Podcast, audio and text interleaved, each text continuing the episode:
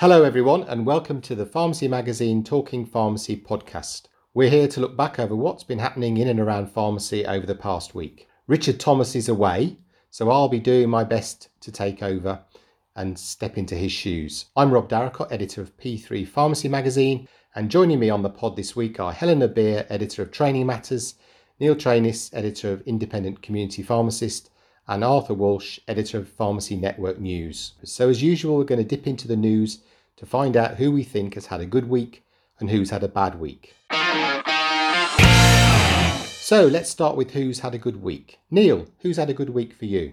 Hi Rob. Yeah, it's been um, it's been quite a lot happening in the last few days. I think um, one thing that caught my eye was uh, Michael Grade, uh, the, the, former TV executive, former chairman of the BBC, now known these days as Lord Grade of Yarmouth, um, chair of the uh, Gambling Industry Committee.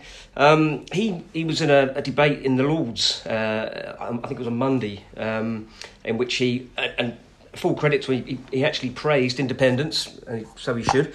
Um, and he described them as the most of uh, the job that they do is absolutely priceless. And uh, I think there was a bit of debate in the Lords about the 370 million pounds uh, advance funding that pharmacy got. We're trying to hopefully will be written off as as, uh, as money that won't have to be paid back. Um, and he and he, he, he went into a, he launched into a pretty impassioned kind of defence of independence uh, with that money in mind. He said, you know, that some of the most vulnerable in our communities depend on independence for medical advice and deliveries of vital prescriptions. Uh, he went on to say that it's totally unrealistic for the Department of Health to point to some recent funding help as if that is going to solve the problem. And he said it was nowhere near enough to keep pharmacies in business, let alone allow pharmacists to have a day off or even earn a living. Um, so, pretty strong stuff coming from Lord Grade. and he also went on to say that if that demonstrates that the department, um, it, it just demonstrates that the department fails to understand why independent pharmacies are, are still in such grave peril. So, I thought, you know, looking at the debate, reading what he said, I thought, wow, you know, good, good, good for you, uh, Mr. Grade. Um, and I think independents will look at that and think, you know, we've got a, a, a Tory here who actually understands what independents are going through and understands that the 370 million pounds in, in that funding you know, should be written off. And he was responding to Lord Bethell in that debate, uh, who's obviously at the Department of Health, um, who actually seemed to suggest that you know the 370 million pounds that the government had paid in advance payments to, was simply aiding cash flow. It was almost as if the sector should be grateful for that money. Uh, you know, look what we've done. This is what we've done. And, and Lord Grade picked him up on that. So, um, I, I, full credit to Lord Grade. You know, whether or not his words have any impact, it was the Lords after all, uh, wasn't the Commons, but regardless, you know, it, it was a full credit to, to, to, Lord Grade for picking him up. He describes um, independence as frontline heroes, which, which I, I, I certainly don't think that's overstating it.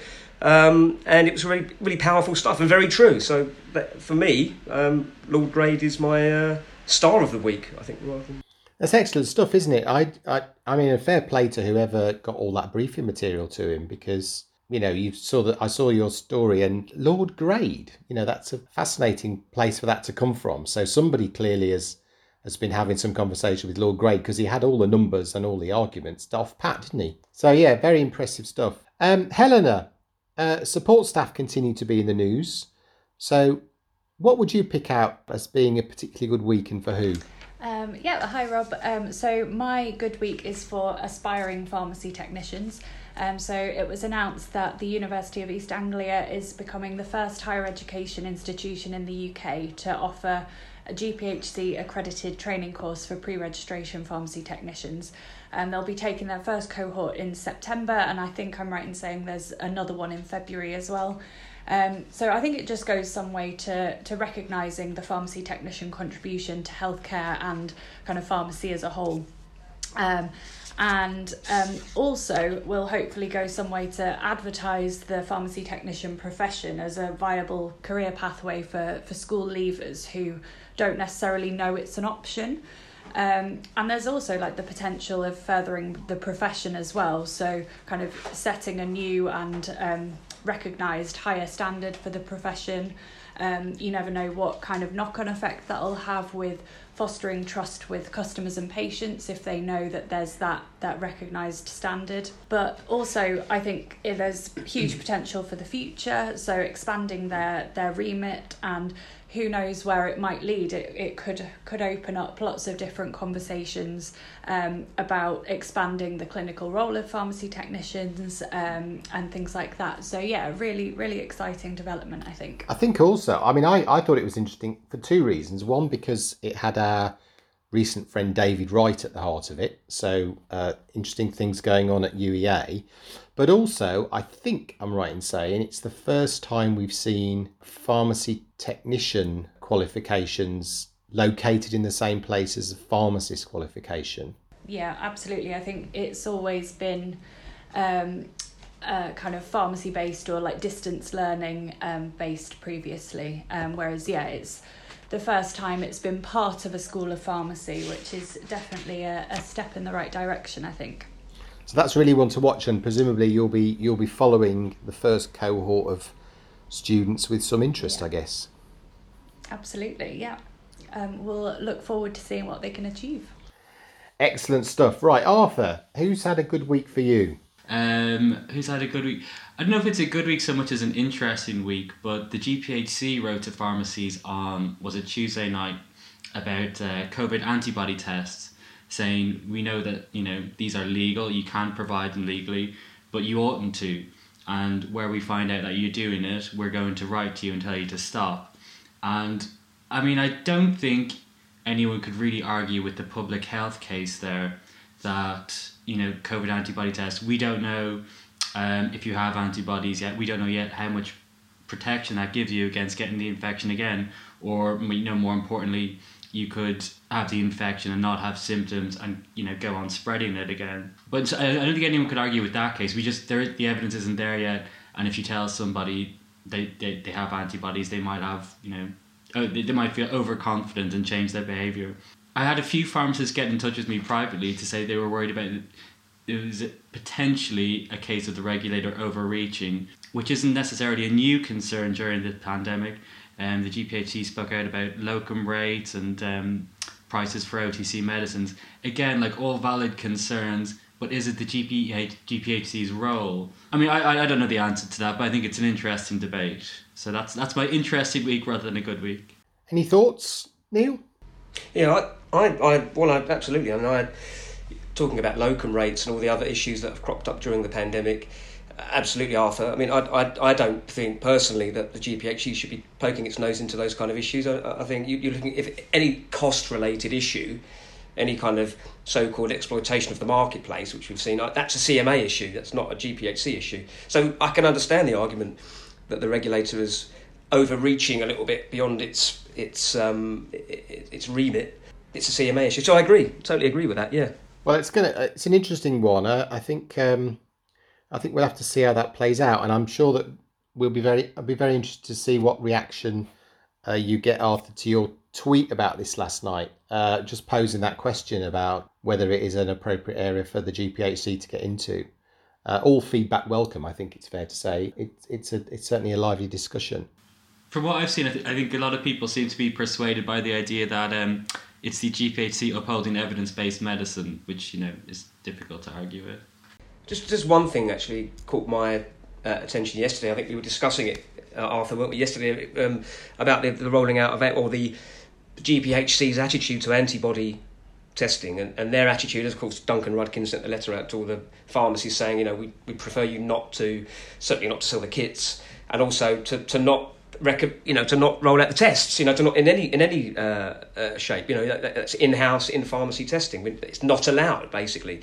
But I just thought it was quite interesting that uh, Superdrug are are doing that. They've embarked on that. So the, the question we put to them, to the GPHC, was, you know, well, if Superdrug are allowed to do it, why not? Why are you telling other pharmacies they're not allowed to do it? Why are the you know, it's, the perception is that the big boys are allowed to do it, but you, the smaller guys are not. And we, the response we got was that we don't. We, Superdrug are, are rolling these tests out in health clinics within the pharmacies, and the GPHC said we don't regulate health clinics. So if it's done, if it's done in a health clinic and it's done under the proper, you know, conditions, a nurse, and it's all prop, right and proper, it's fine. We, we can't we can't we can't get involved in that. I just that was quite interesting. That just a sort of illustration of perhaps maybe a lack of the GPHC's powers there. I don't know. They they they can't regulate the clinics themselves. So if a clinic's inside a pharmacy, yes, it regulates the pharmacy, but it doesn't regulate the, the clinic. That's the response we got. And that's the reason why Superdrug can do it. Presumably, those clinics are regulated by the CQC. Then is that what they're saying? Yes. Yeah, CQC are regulating them, but that's why Rudkin's letter about don't do this, don't do that at the moment wouldn't apply to a Superdrug or or a, or a bigger multiple that has a health clinic inside because they it, not a loophole it's just how it is but it was just interesting. I didn't i don't think we realized that the gphc was unable to i think there's an assumption there that you know they can regulate they're the regulator of pharmacists in great britain and pharmacy premises. Well but hang on a minute their powers perhaps aren't as far reaching as we as we once thought. Well there's, there's that grey area i guess isn't there between what is a uh, a pharmacy activity and what is a general healthcare activity which would be regulated by the CQC. Uh, but I guess that the, the, the barriers for an independent to provide the same service and therefore also submit to the regulatory uh, powers of the CQC would be, I guess, considerable. So, yeah, it's an interesting question, isn't it? My good week uh, is a slightly odd one. I'm going to say it's been a good week for the debate about hub and spoke. So, this this week we've seen the former Pharmacy2U executive Daniel Lee announcing plans for an eight million pound dispensing facility that he says will level the playing field between independents and multiples for hub and spoke. And I think we're going to, I'm sure we're all going to have a look at that particular uh, scenario as we as we go forward. But why I think it's a good week for the debate is that if we remember three or four years ago when the government proposed changing the legislation to level the playing field, the general sense within pharmacy was it's the end of community pharmacies, we know it. The big boys are going to run everything. There's no business case for hubs providing indi- supplying independence because there's there's no uh, margin in it, and it ended up with the very odd experience I think in trade association history of trade associations, trade bodies arguing against having a level playing field within legislation. So the fact that um, Daniel Lee and his new company HubRx uh, says that they're going to build a facility with a capacity to dispense a million items a month, allowing independents to benefit from hub and spoke technology, I think will start the debate off again. And I, for one, am particularly interested in in in seeing what their business case is going to be that they're going to offer to independents at a point when I guess the legislation it's currently going through Parliament, isn't it, as part of some other act, uh, the Medicines and Medical Devices Bill. Uh, when when it, when it does level the playing field, it'd be very interesting to see what the business case is and to see whether independents pick that up again. It'll be interesting to hear what the uh, NPA have got to say about this because I don't, from what I, I think they have tended to over the years gone from no, it's a complete and utter no, no way are we having this in, in independent land So sort of now they're a bit more open minded about it. I, I, for years since Hub and Spoke was first mooted, uh, there's always been that kind of argument about it. Does it's just not it just doesn't go with independent pharmacy, does it? It's it's a it's a multiple pharmacy mechanism. It's not it just doesn't it's not the right fit. As you said, we've got to see the business case, but I don't know whether this new uh, initiative that's being rolled out by um, the chaps will actually. I don't know whether it, it, has any more compelling evidence as to as to its suitability of independence. On the face of it, it seems like it, it sounds very good, but as you say, we need to hear more. Um, and I think until we hear more, there's just going to be a lot of suspicion around it. I think. I mean, I, I, I don't know whether that whether Daniel Lee feels that the like his uh, model that he's developed sort of addresses those concerns. I've sort of I've put the question to him actually and uh, waiting for his response. So um, I think the fact is that it it, so, it sort of feels inevitable in one sense because the law is changing. I mean, it's it's imminent. It's in the Lords now and it's just waiting for assent. So it does feel a little bit that this is something that's inevitable. It's coming, and he's the first person to to capitalize on it. So very interesting to see where it goes. But that that report though that the um, uh, the NPA ran, they ran a study, didn't they? Uh, you mentioned it, Arthur, uh, looking at hub and spoke models in other countries, and I think it concluded that it's it doesn't improve safety, and it's not uh, more co- yeah, cost efficient. It was a pretty, as far as hub and spoke was concerned, it was a pretty damning report from what I remember of its findings. So I, it doesn't, it, it wouldn't fill you with any confidence. Uh, particularly independents who would have read that report would have probably thought, mm, really. Yeah. I, to be honest, I'm not sure I'm 100% confident the, into the NPA's report, the methodology. I remember they had these sort of headline findings when I actually dug into it, to how they'd gone about it. It was a little bit cherry picked is too strong a word, but they they definitely came to the conclusion that they wanted to. Yeah, I mean, I mean, I, I I'm with you, Arthur. I have to say that you know we've we've run in the in P3 pharmacy. We've run a series. We ran a series last year on automation, and we're running. We're in the middle of another one this this year. And uh, when when it comes to talking to, I know it's not quite the same as hub and spoke, but when it talk, comes to talking to pharmacists working with automate automation in their pharmacy premises, they are unequivocal about the fact that it, it improves safety. Um, that having that automating aspects of the dispensing process improves safety. Uh, well, I haven't yet. I've yet to speak to somebody who says that it doesn't. So I think that's. I think that's going to be very interesting to see how it all how it all pans out. You know, I I hope that the debate itself actually also gets people thinking about hub and spoke as not simply being about robots because what's currently not allowed either is a group of independents in a small locality getting together and centralizing aspects of, of the process for themselves. And uh, you know, hub and, hub and spoke is not automatically about big sheds and huge dispensing robots. It's about finding different ways of of um, providing services. So I hope that that's not lost as well when the debate restarts. So I think that's going to at least provoke a discussion. I think if ever there was a time to have that discussion, it would be now with the healthcare landscape so up in the air with the, the effects of COVID. Right, we're going to move on. So uh, it's now time for our pharmacist on the front line interview, and I'm going to hand over to Neil to introduce his conversation this week. Neil. Yeah, Rob, I had a very, very interesting uh, chat with Peter Kelly, who's a community pharmacist based in, in London. Um, I often I've done plenty of podcasts and, and uh, interviews over there down the years with, with Peter. He's a lovely guy, uh, very bright young pharmacist.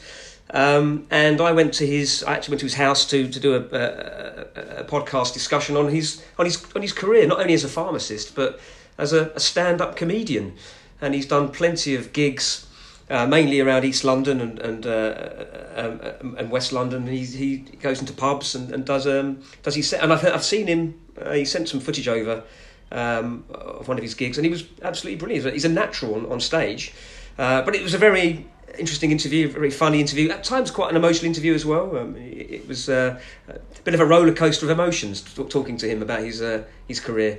So um, it was a, a, a very very very um, enlightening interview I had with Peter. Thanks, Neil. So let's hear it now. So tell us what you what are you doing at the moment with your, your stand up comedy? I mean, you're you must be the only. I might, might, be, might be wrong about this, so forgive me if there's anybody else out there who does the same as Peter. But you must. I'm think I'm assuming you're the only pharmacist stroke stand up comic there is in, in the pharmacy sector. Is that I, I well, believe it or not, on open mic level, on the lowest level of comedy, I have bumped into one or two other pharmacists. Wow, really? Can you say who? Uh, who've done it? I, I, I can't. I, I, I don't know their names offhand, um, but it, but I have I have bumped in like you know because you, you, when you go to open mic when you do comedy you, you meet an awful lot of people.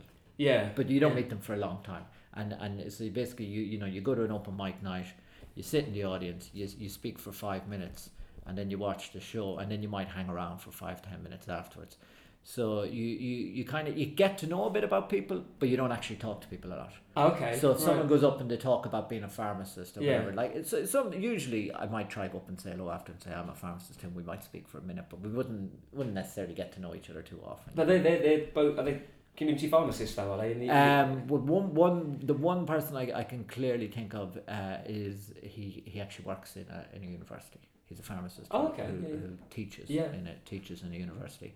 I'm nearly certain I met a, a, another community pharmacist once, but I can't overly remember. On the circuit, as it were. Yeah, yeah. To be to be Yeah. honest with you, like you, when when you first start, like when you first start comedy and you're on the circuit, you make an effort to talk to everyone afterwards because you're trying to find out about more gigs and you're trying to find Yeah. out about the circuit and you're trying to make connections and all that. But when you're going a little bit longer, like me, you you, don't want to hang around. So it's basically get So in, get get is in, get it done, get out. Do you know what I mean? Like it's, I've got this image of you doing yeah. stand up, then running back to the dispensary, doing No, some more see- medicines.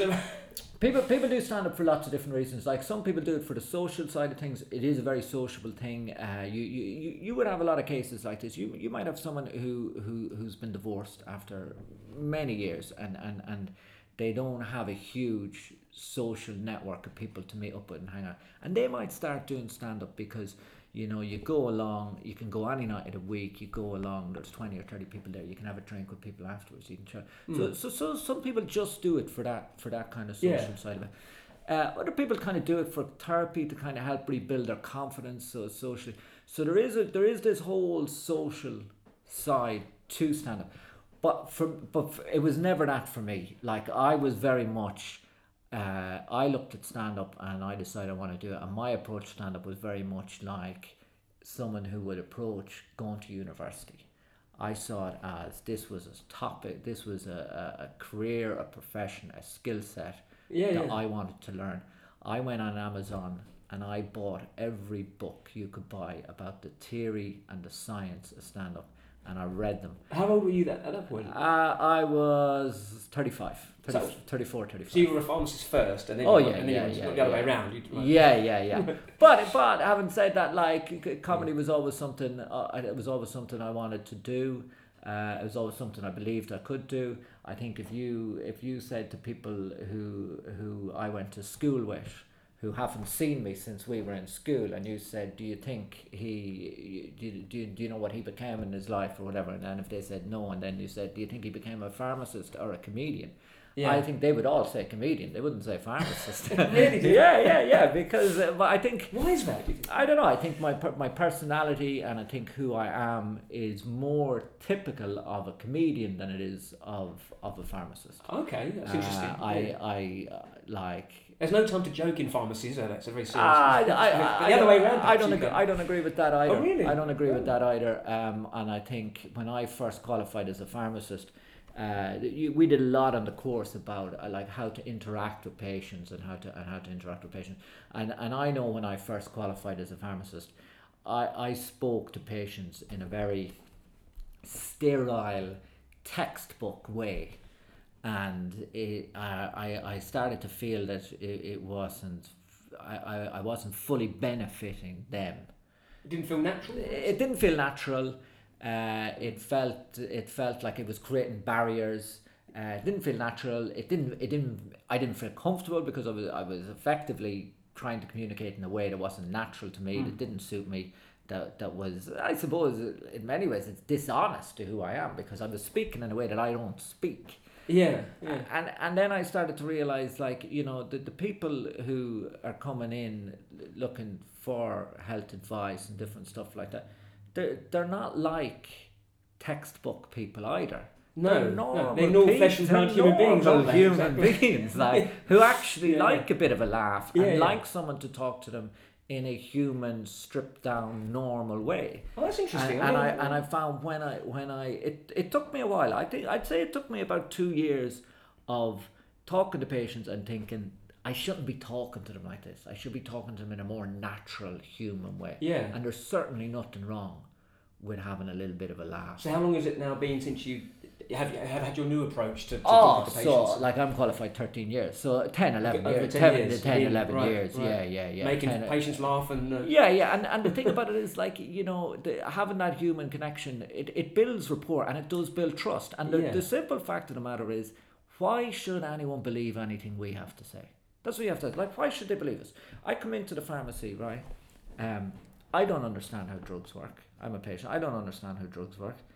I I have to take I have to take what you say at face value. Yeah. at face value Yeah. and and there's you know if you there's lots of reasons why you shouldn't take what we say at face value drug companies have misled people in the past. They've got caught doing it. Yeah, but is there not a Like so, if you, if I wanted to convince people not to trust big pharma and not to trust pharmacists and not to trust doctors, I could easily do it. If I, I could I could get a course, I could get people to come to my house every week for an hour every week, and I could hit them with case study after case study after case study, where uh, medicine was dishonest and misleading. And if that was all you were ever told about medicine, then you wouldn't believe any of it. You wouldn't trust any of it. Yes. But the truth of it is, it's not that clear cut because while there has been bad things done and there has been misleading, overall the majority has been beneficial. Yeah. Overall, it is good. But isn't isn't the pharmacist's white coat enough for that No, to have that kind of um, um, in, authoritative in, in trust theory, in theory, yeah, but in practice, no. No. In practice, Mm. no. In, uh, uh, practice, one hundred percent, no. And then, and then also, there's other factors to it because, particularly when you're in a city like London, that's a very multicultural city. There are different ethnic groups and different minorities who have been completely treated yeah. unfairly by authority, have been con- completely treated unfairly by the state and everything like We've that. seen that, we? Yeah, and we've seen in the So why, years. so why should they trust? So you have to gain that trust, and the only way you can gain that trust is by being honest. Yeah. And the only way you can be honest is by being yourself. But do you, do you think? I mean, I'll ask you two. two the first part of the question is: Do you? I mean, do you do you, do you crack jokes with patients, or how do you how do you? Yeah, you look at you, you look at you, feel it out, like you feel it out. Do you know what I mean? Like it, and it depends on the situation. Like I wouldn't crack jokes with every patient, and it depends on what Yeah. they're coming in and talking to you. And sometimes some issues are too tense and too serious. You certainly wouldn't. Do you know what I mean? Like you, you know. Hmm. But there's other times where, yeah, why not? have- Can you give an example of a joke? Ah, ah, like listen eh, like i've no specific examples but like there's i have customers who every time they come into the shop we have a laugh and a joke like do you know what i mean? Like I, I've, I've a guy who comes into me you like this i have a guy who comes into me every week and he will stand in the shop for an hour and a half talking football to me and slagging me off about Man United and telling me how great Chelsea are and how Chelsea are going to win everything. That's not comedy. That's del- that's delusion, Peter. That's delusion. but you know, like this isn't a this isn't a non-typical thing. Like working in a pharmacy, you have to have a laugh. Yeah. Like, you have to interact with people. Like you, if you do the whole straight, you know, white coat, I'm authority, straight face.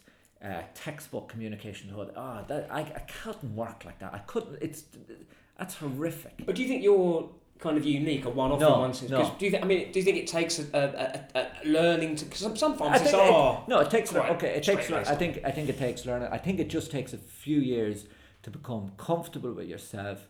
It takes a little bit of time to, you know, when you qualify, you're told this is what a pharmacist is. A pharmacist is A, B, C, and D. You know, they're professional, Yeah. they're reliable, they're integrity, and you have to be all of those things, right? But you can also be yourself. You you, you have to find a sweet spot in the middle where you can you can show your personality, you can show who you are, you can have a bit of a laugh, but you're keeping that integrity and professionalism. And I think what happens is it just takes a few years to find that point. But mm. I would say most pharmacists get there. Oh, okay, right. I even say- even maybe the older generation of pharmacists Yeah, are a bit I- grumpy and miserable. I, I, I, I don't know. I think maybe some of the older generation are even better at it because they're more they're more comfortable talking to other people. But I do think hmm. most pharmacists do get there, and I do think if you if you spoke to pharmacists up and down the country, the relationship they have and the friendships they have with some of the patients is incredible. yes, Like yeah. absolutely incredible. Like Yeah. you know, um, there would be you would be talking to people who don't really have other people to talk to. Yeah. So do you? let- Let's turn that. let- Let's flip that on on its head a little bit and sort of you. We're talking about comedy in the pharmacy, but on the other side of the scale, do you do you, do you talk about pharmacy in your stand? I mean, do you use pharmacy? Are there pharmacy jokes? There are, you know- there, there, there are. There like, there's known kind of like obviously in comedy you're influenced by what by what happens around you. So I would probably, you know, if you were to compare me to another stand-up, like I would have a lot more jokes about illness and health Yeah. um, th- th- than other comedians because that's what I'm surrounded by. So in comedy, your your your your inspiration comes from around you. So like Does that kind of stuff roll off the tongue? Does it? no, it doesn't. It, it just it just sort of comes. Like the truth of it is, it would it wouldn't make any sense if a pharmacist like me was talking about how like my whole comedy was about office culture, right? And Yeah. all these annoying Yeah. things that people do in an office because I don't work in an office. So do you know what I mean? If someone like you'll have comedians who work in offices and they'll be able to do all these routines Mm. about offices. You like teachers will be able to talk about children, like. But it, so it wouldn't make any sense for me to, to have these conversations. So a lot of yeah, so a lot of my So predominantly based on what you what you do is for, for yeah, yeah. Like for, I would say that the two the two big topics in my comedy are health related topics and politics because my dad was a politician and I was I grew up in an environment where I was one hundred percent submerged in politics. Oh, okay. Yeah. Every dinner, what, what kind of party was he affiliated to? he was affiliated with the Fianna Fáil party. Oh, okay. Yes. Which yeah. yeah. the, the the origins of this party will make no sense to anybody in England. They're making a comeback. No? They they're back in government now. Yeah, uh. Micheál Martin is the prime minister of Ireland now. He's Hmm. the Taoiseach of Ireland now, and he, he was a very good friend of my dad's. Wow. And and I've met I've met Micheál loads of times, Hmm. and uh, he's a great guy. Like uh, I've I have a huge amount of time for him. He actually my um my dad died two years ago, and Oh, I'm and- sorry. and when he died, Micheál Martin, because Micheál Martin was the leader of the opposition party in Ireland, Fianna Fáil party, which my dad was a member of. Micheál Martin rang up my uncle the day before the funeral and he said, uh, I want to give the eulogy at the funeral. Wow. And my uncle said, uh, You're too late. Someone else is already doing it. I was doing it. Oh wow. and I dare say you would have, you did a much better job than he would have done. So- perhaps. so, uh, Fianna Fáil, the, the political party, they want they wanted a copy, a, a copy of what I was going to say before I said it in the church, right? Now, I was lucky. I was so lucky I had started stand up at this time. Um, and one of the things I always said about doing stand up people, but they always thought I was a bit nuts, like one of the great side effects of doing something like stand up, it means that when you get an opportunity to speak at a family event or a private do, a wedding or a birthday party or a funeral like that, yeah. you you're a confident public speaker. Yes. You're you're able to do it. And and and to be able to do it on that stage is special. Yes. Like it is like there's it's special. Because when my dad died there was seven hundred people in the cathedral in Longford, right? I got up and gave a five minute eulogy and I made those people laugh twice. And my dad loved making people laugh, and my dad loved giving public speaks where he made people laugh. So It was a I- lovely tribute, Ah, yeah. yeah, yeah, yeah. Like it was, it was, it was brilliant, and and to be able to do that for my mother and everything was just was magical. Yeah. And and the only reason I was able to confidently do that was because I had done stand up. Yes. Yeah. It's a very it's and I powerful. didn't- and I didn't have to. I didn't have to write any notes I didn't have to read from a script I was able to go up pretty much speak off the cuff Were you nervous at all? Then? I was nervous. the- I, did, I didn't sleep the night before I was ner- I was nervous Hmm. but I was confident Yeah. like it was it was I, I, I was nervous and I and I really wanted to do well and like there was it it was a very strange thing for me because my dad had first got cancer five years earlier and he got bowel cancer and pharmacists or the medical people listening to this will kind of know. The first time you get bowel cancer your survival rate is high. So the first time you get it i think something like 80% of people will live right? But if it comes back you're pretty much dead. Right. right? Mm. And for a, high percentage of people it will come back within five years and when it comes Mm. back the second time it's usually a lot more aggressive and, and it comes a lot quicker so i knew that he had you know he had bowel cancer and i knew that there was you know i think instinctively i knew if he gets it again he'll be dead quickly Mm. and I think I felt it probably would happen at some stage. So, and then I also knew because of his political past, I knew how big his funeral would be, and I knew who would be at his funeral. Mm. Yeah. But I also knew that he would have loved for me to give the eulogy, and he would have loved for me to be able to make everyone laugh. Yes. Yeah. So I had it. So, like, So it's- uh, is it- so I never really admitted this to many people, but for, for a couple of years before he died, I, I thought about speaking at his funeral. I used to think about it. I used to I Right. used to imagine what it'd be Like you're mentally preparing I was yourself. mentally preparing myself for it. I mean, in some, in some, I, obviously, a, I say, a painful memory for. It's obviously a very sad occasion, but at the same time, it, uh, in a weird way, a ha- not a happy memory, but a, a kind of Ah, for a me- nice tribute to for, him. and- For me, it's a happy memory. Yeah. For me, it's a happy memory. Like, do you know what I mean? My Hmm. my, my dad lived to be seventy four. He he, Yeah. he lived a very successful life. He lived a very colourful life. He, he had a he had a great life. Like you, you can't look at my dad's life in any kind of sorrowful way because it, it wasn't a sad No, life. no. He he had a tremendous life Yeah. and and he was a very philosophical person too. He he wouldn't he wouldn't want anyone. He wouldn't want you to be No, of looking, course. looking back and, and feeling sad. And and the the, the, the look at the funeral was was am- amazing. Like uh, Bertie Ahern, the ex prime minister of Ireland, he came to he came Wow, to the funeral. Yeah, yeah. yeah, yeah. It was Blimey. it was. It was But in a weird way, I mean, it was obviously a, a special occasion for you personally. I mean, an important occasion for you personally. But it would, would, would I don't know, doing a, um, a, gig in at Wembley Stadium in front of, I don't know, 100,000 fans been easier to do than doing that? I mean, uh, well, it's, it's, it's in terms of the nerves and Okay. in terms of what it meant to you. Okay, yeah. all right. Let's, let's start this. I don't think comedy can be done to that big of an audience, right? I don't uh, like. I think It's music. a very hypothetical Yeah, question. I don't yeah. think maybe it can. Like people have it. Like I think maybe 20, 30,000 people is kind of max. Um, I look at. I, I would. It's a different type of. It's a different type of nerves. It's a different type of thing. I think something like speaking of that is harder. Is harder.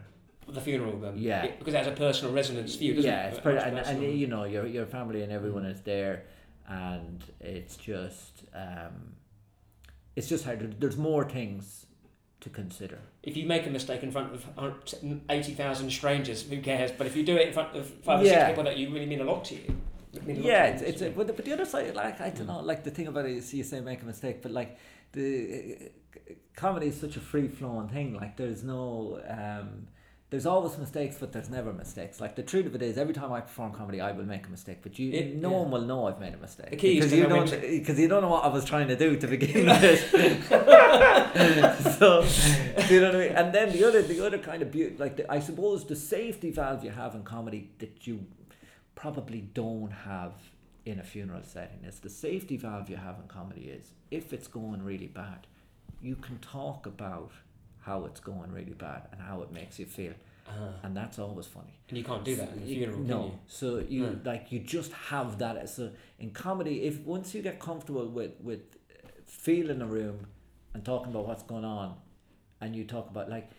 I you know, if you do a show and everything starts going wrong, and then you start talking about how everything's going wrong, and if you feel really bad, but people will, people will think it's the funniest thing they've ever heard in their life. I- Yes. Do you yeah. know what I mean? Yeah. Like, So can you can you remember your first gig, your first, Yeah, your, yeah. your very first one? Yeah, I can remember. Like, the um, the first, the first three gigs I had were in small pub rooms. In two of them were in East London, one of them was in North London, and they were in very small basement rooms in pubs. And there might have been ten people in attendance for those three gigs. Yeah. And I remember the first one. Or ten in each gig. Ten people, mm. yes. There's no one there, and and Yeah. I mm. remember the first one. I, I, I you get five minutes, the five minutes start, and and I I remember that the very first one within those five minutes I made those ten people laugh three times, which I thought Yeah. was incredible. I actually thought I'm gifted. I'm a, I'm a prodigy. at this. You thought you were Jack Dee or something. Yeah, You now- yeah. By professional comedy standards, you should be able to make people laugh thirty times in five minutes. That's Wow. that's industry standard, right? Yeah. So three. So I did these three gigs, right, and then I booked myself into a thing called King Gong, in the Comedy Store in London. Yes. Right? And you, you, this happens once a month, and you go there, and the Comedy Store. It, it's the best comedy club in the world. It's like so. It just oozes class, prestige. You got like pictures of all the famous people on the wall. Yeah, yeah. Like it's laid out brilliantly. Is The it intimidating? It sounds the intimidating. sound system is amazing, right? And anyone can go. And what you do is you have 400 people, and you go up on stage and you try and make them laugh. And if you're good, they they let you do five minutes. If you're bad, they boo you off stage. Ouch. They hmm. boo and they're and they're brutal. I, after doing three gigs to ten people, showed up at this room full of 400 people, and I thought. I've got a chance. I, I honestly thought I thought I could do it. Like I thought I could do it, and and I, I, I jumped up on the stage like full of confidence. Like I, I don't think I've ever been that confident on stage. Yeah, yeah, yeah. I jumped up and and I remember I jumped up on the stage, right? And there was a couple in the front row and, and I could just see the girl nudge the guy and she pointed at me and she went, He'll be good. Like I looked the part and I got up and for two minutes I just talked nonstop and nobody laughed. And then they just booed me off. And I was I was devastated. I was like Oh no. I couldn't believe it. But I was like, and then King Gong, you can, you, anyone can do it. Mm. anyone could do it. You don't need any experience. Anyone can apply to do it. And if you You need guts, don't you? I think. you need guts, but anyone can do it. Apply. But you can only do it every six months. So if you want to do it again, Where's that? Where's, where's King Kong? King Gong is in Leicester Square, Comedy Store, Leicester Square. Oh, yes. Once yes. a month. It's Yeah. the last last Sunday or the first Monday of the month or something like Is it that. that little dingy looking nightclub thing on the outside you go in and Yeah, look, it's just a door on a the outside. But yeah. when you go in, it's not, there's nothing dingy about it when you go in. It's hmm. state of the art. It's it's it's like it's a fabulous place inside. It, it would it would sell out a, a show every night of the week. There could be nine shows Yes, a week. yeah. I think the late shows don't always sell out on a Friday Saturday, but like Monday to Friday, Monday to Sunday, that place sells out. Four hundred people. People paying 25 Wow. 25 pound a ticket. It's a, it's a it's an incredible- 400 people yeah, yeah, it's an incredible um, Yeah. institution. Um, so you have six months to do it. So then I was like, okay, I was like, now that's my that's my goal, that's my target. I, I said my goal was to go to King Gong and last five minutes, and I thought it would take me four years. And, and I went out and I went to loads of little gigs, and every gig I went to, I was preparing for six months later, right? So the first time I've lasted two minutes. So six months later, I've done, I've gone gigging three to four times a week for six months Right. into wow. little rooms with audiences ranging from 10 people to 50 people, right? And I'm practicing, practicing, and everything I'm doing is I'm trying to prepare for the, going back to the comedy store. And I went back six months later and I walked on stage and I told one joke and I got booed off stage. Oh So- no! After six months. After six months. uh, So, like, from lasting two minutes to putting in six months worth of hard work. you must have been I was utterly ah, demoralised. I was like, Did you think at that point I might stop this now? No, do you know what? It was so weird because I was like, even though I got booed off stage a lot quicker, and and the boos were a lot louder. like, so, so kind of less brutal in a kind of. oh, more brutal. It was, it More was more brutal. brutal.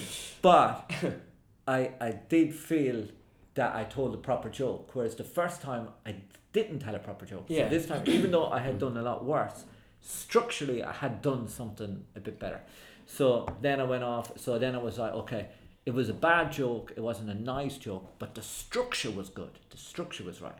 Can you say what the joke was? I'm on, I never, I've never said it again, and I'll never say it again, and hopefully nobody has any footage of that joke because you're, you're, you're, you're still only kind of learning, you know. And, and a lot of comedians, a lot of great Yeah. comedians, and I suppose a lot of the more famous comedians, they do kind of darker material and everything like that. But but but what you don't realize is the, the it, there you have to be highly skilled to do that type of material. It, to me, it sounds daunting, but but you're making it sound like it's achievable and fun. It- it's, yeah, yeah. It's, know- like I suppose. Look at the, the great illusion. Not that I'm going to be a stand-up comic, by the the, way. the, the, the great illusion hmm. of, of, of stand up is it's it's like say if you see someone okay say you see someone skiing for the first time you've never seen anyone Yeah. ski and you look up and there's a guy he's on a pair of skis and he he is flying down a mountain and you just think first time you see it you would think that there's no control there you don't realize there's so much technique yeah. and that like you know he's moving the skis this way and that way and actually even though it looks like the person is flying uncontrollably down the mountain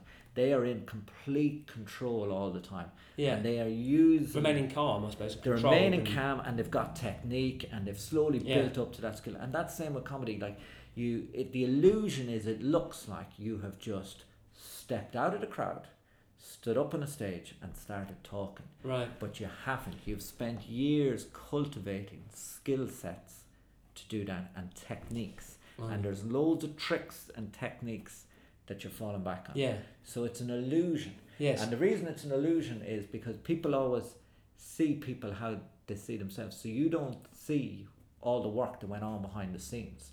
And you start imagining, what if someone asked me to get up and speak now? And you start comparing yourself Yeah. to this person.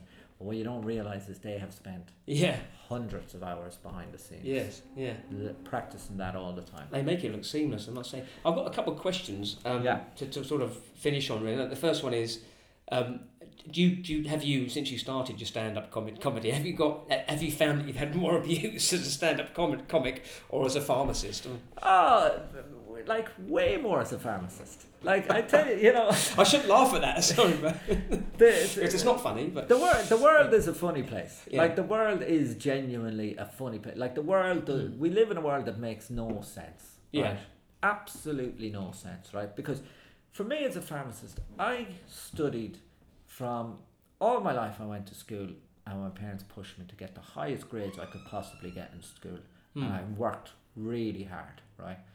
And then as a teenager, I decided I want to do pharmacy. And then for a couple of years, I had this focus to get the grades good enough to get into pharmacy. And it was not easy. It was really, really difficult. And it was a high level of intense output yeah, for Yeah. a long pro- period of time a lot of hard work. Yeah. to get to get there. Mm. With a lot of people helping me, you know, different teachers um, and and family, and then you get there, and then the course is extremely difficult. Yeah. It is not an easy course. It is really, really, really hard. And then you get through that, and then you've got a really tough job, and you've got so there's so many things you have to do. To like to be a typical a pharmacist running a, a community pharmacy is a highly competent, highly skilled yeah. um, operator. Like it's it's tough. It Yes, is hard, right? But people outside pharmacy don't really see that. I don't know Mm. why they don't see it. They just don't see it. People think it's easy to be a pharmacist. They think they don't think it's hard to become a pharmacist. They don't think pharmacists are that anything special about them. And Well, I think they probably think they're shopkeepers, don't they? Rather yeah, they, they, they- people see it in a very belittling, belittling way. There is a s- like the, the, the, the majority of the population are not genetically smart enough to be a pharmacist. right. Not good enough. Yeah. Like work hard all you want. If you if you do not have, uh, like if you do not have the acumen or or the uh, al- what's the word altitude or whatever Aptitude. Yeah. aptitude yeah. for like maths and chemistry and physics Yeah. and science subjects Mm. and, and, and maths and probabilities. Mean, you're, you're, you're not going to get on a pharmacy course and you're not going to pass that course. No. You need to be smart to be a pharmacist. You Of need course, to be yeah. really, really Yeah. smart. I'm, can tell, I'm going to tell you here now the average pharmacist is smarter than the average comedian. Right.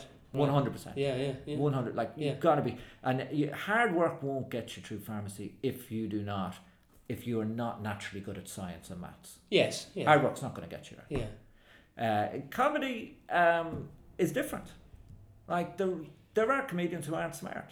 But, uh, but in terms of, But, but likewise, you probably you do need. I I will Yeah. agree with you. You do need to have some instinctive comedic time. Well, we look forward to uh, Peter Kelly with the London Palladium or uh, Peter Kelly, you know, with, uh, you know, Live with- at with live Jack- at the Apollo. Live at the Apollo, Live with, at the with Apollo. Jack Dee, the kind of Yeah. uh, secondary act to, to Peter Kelly. That'd be quite good. But um, thank, thanks, thanks very much, Peter. Really No enjoyed problem, talking to you. Thanks for having me. Cheers. Our thanks there to Peter Kelly for some fascinating insights into the science of comedy. I love the link between telling jokes and drug discovery. Look out for him at a comedy night near you when we can have such a thing again, or maybe even on the telly one day soon. And nice one, Neil, for a great listen. So now we're going to move to bad week. So, Helena, who would you pick out as having had a bad week this week?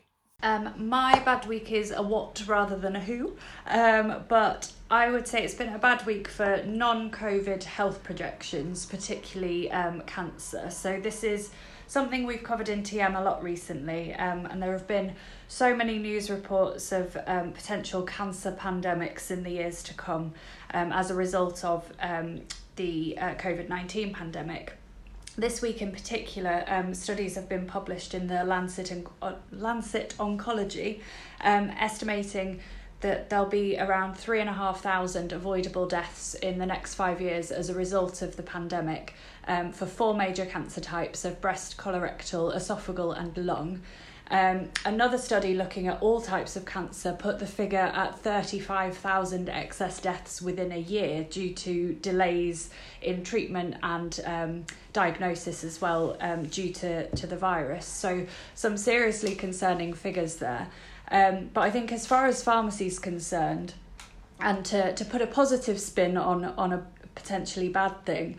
Um, I think it presents a huge opportunity to encourage customers to seek medical advice for, for concerning symptoms. Um, obviously, the NHS is still open, and for cancer in particular, seeking timely treatment um, if it's suspected and getting that diagnosed is, is so important. Um, and who knows whether those figures um, will um, will kind of happen. Um, it'll be a waiting game to to see. Um, but I think getting that message across to customers um, is a first step in um, in preventing um, those deaths. And I think it's being um, kind of innovative um, with getting that message across to customers and patients when fewer people are visiting stores in person. Obviously, um, as things start to um, open up a little bit more, um, that might might increase. But it's about using social media and leaflets with prescriptions and phone consultations and things to really get that message out there. Um, I think waiting lists are inevitably going to be longer, so there might still be delays, but making sure that people are getting the, the help and support and treatment that they need um, is crucial. Thank you very much. I think that's a really important, uh, an important story, isn't it? And a, and a great opportunity for community pharmacy teams. Arthur, bad week for you. Uh, I'm going to tread carefully here because we don't know all of the details, but I'm going to say it's a bad week for NIMBYs, uh, not in my backyard, because this is the story of a pharmacy in Belfast, Jay McGregor's chemist, who'd been providing a needle exchange service for over 20 years, and they've now said they're going to withdraw it after local residents were prote- protesting outside the pharmacy, saying there'd been sort of uh, antisocial behavior from service users. Now we don't know the details of that antisocial behavior, so need to, need to tread carefully there. But it does seem a shame when it's such a vital service in the community that, and you know I can only assume it was you know provided very well, run very well by the pharmacy, um, that it feels under such pressure to, to withdraw this. So yeah, I, I, I think that's I, I think that's a, it's a shame for it's a, it's a shame for the, the, the people who need the service. I mean, they are going to be sort of moved on, on to other services in Belfast, which is you know vitally important. But I do, I do think it's a real shame, and um, I would hope that I would hope also it's not a case of sort of a middle class community exporting an antisocial behaviour to a more deprived community. If you know if if that's the case here. Yeah, let's hope that all gets resolved uh, for the interest in the interest of the service users and the and the pharmacy alike. Neil, over to you.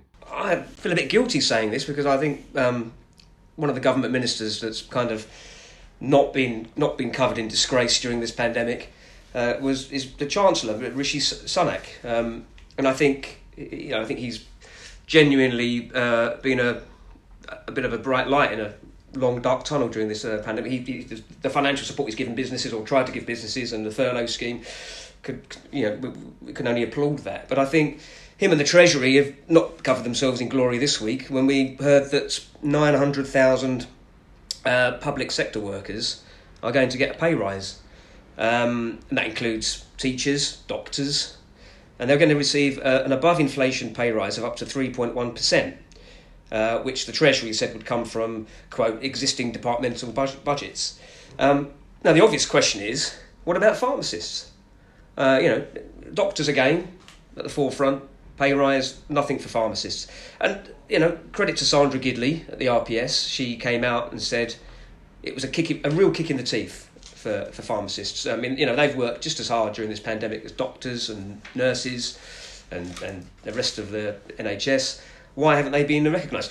To be honest with you, I wasn't completely surprised or appalled by this because what else is new, really? I mean, you know, it, it kind of reminded me of the uh, the you know the, the death in benefits scheme where Matt Hancock completely disregarded pharmacists on the front line and then said, "Oh, oh yes, sorry, I, of course, yes, pharmacists are are going to be involved in this."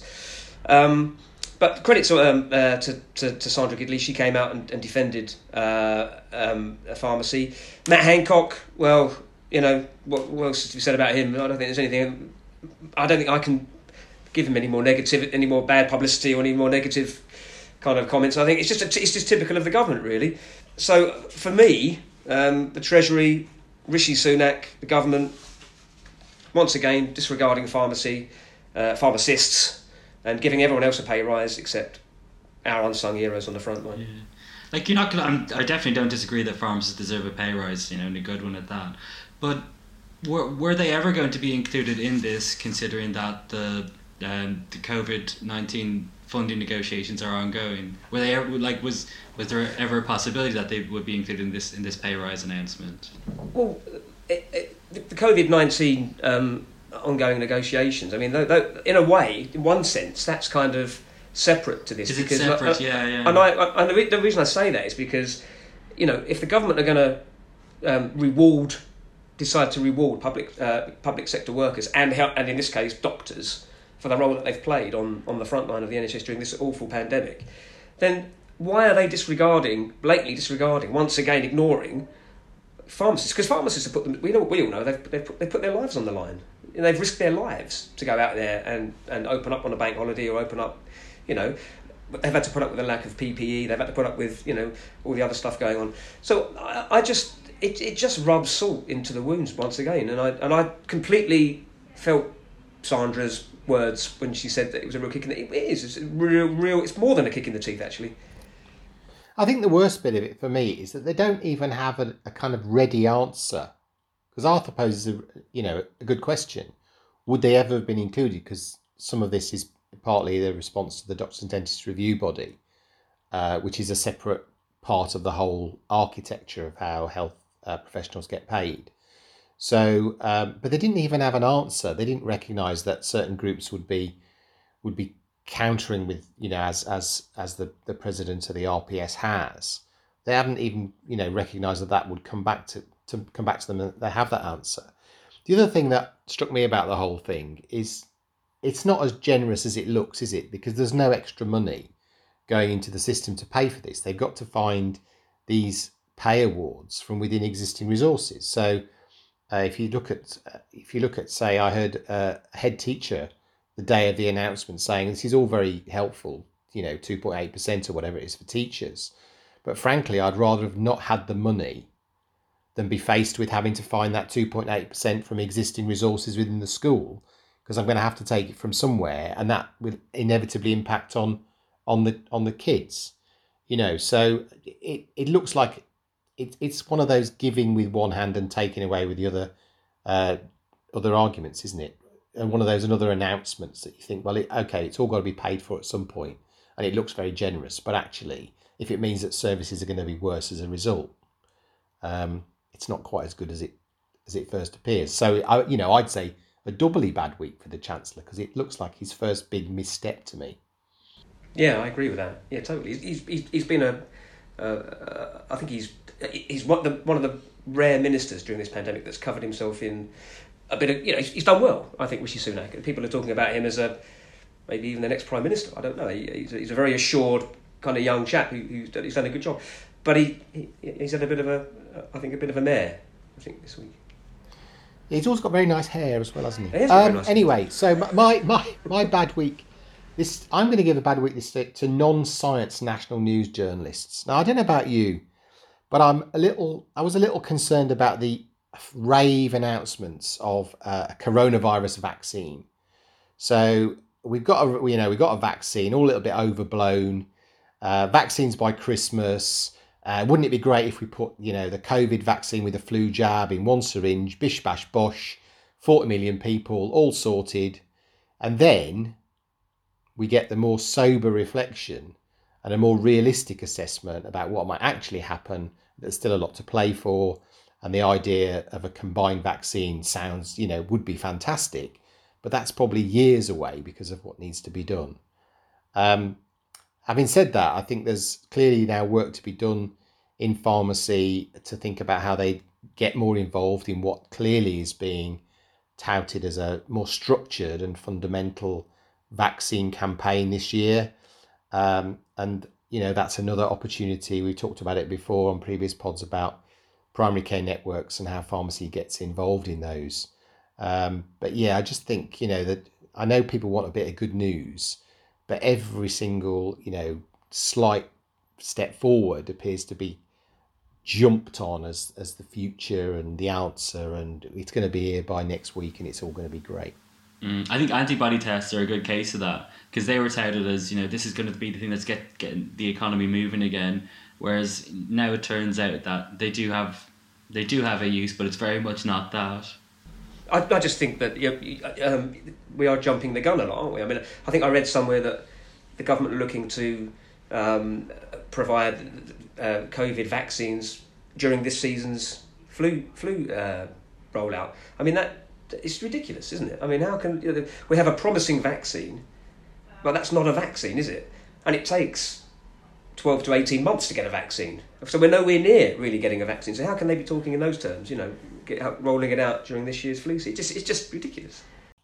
Just as a side issue, I, I saw the other day that the US government had given Pfizer a grant of $1.9 billion to develop a vaccine. And I just thought, I mean, not only is that a huge number, but how on earth do you settle on $1.9 billion as the, as the figure? Uh, you know, that, that's just the way my mind works.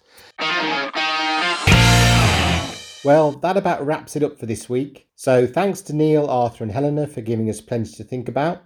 And once again to Peter Kelly for some great tales combining pharmacy and comedy. This podcast is available for download from the Pharmacy Magazine website and all the usual download sites. Just search for Talking Pharmacy. Keep sending your comments to Twitter using the hashtag Talking Pharmacy. Richard Thomas will be back in charge next week, but until then, from all of us here, it's goodbye and thanks for listening.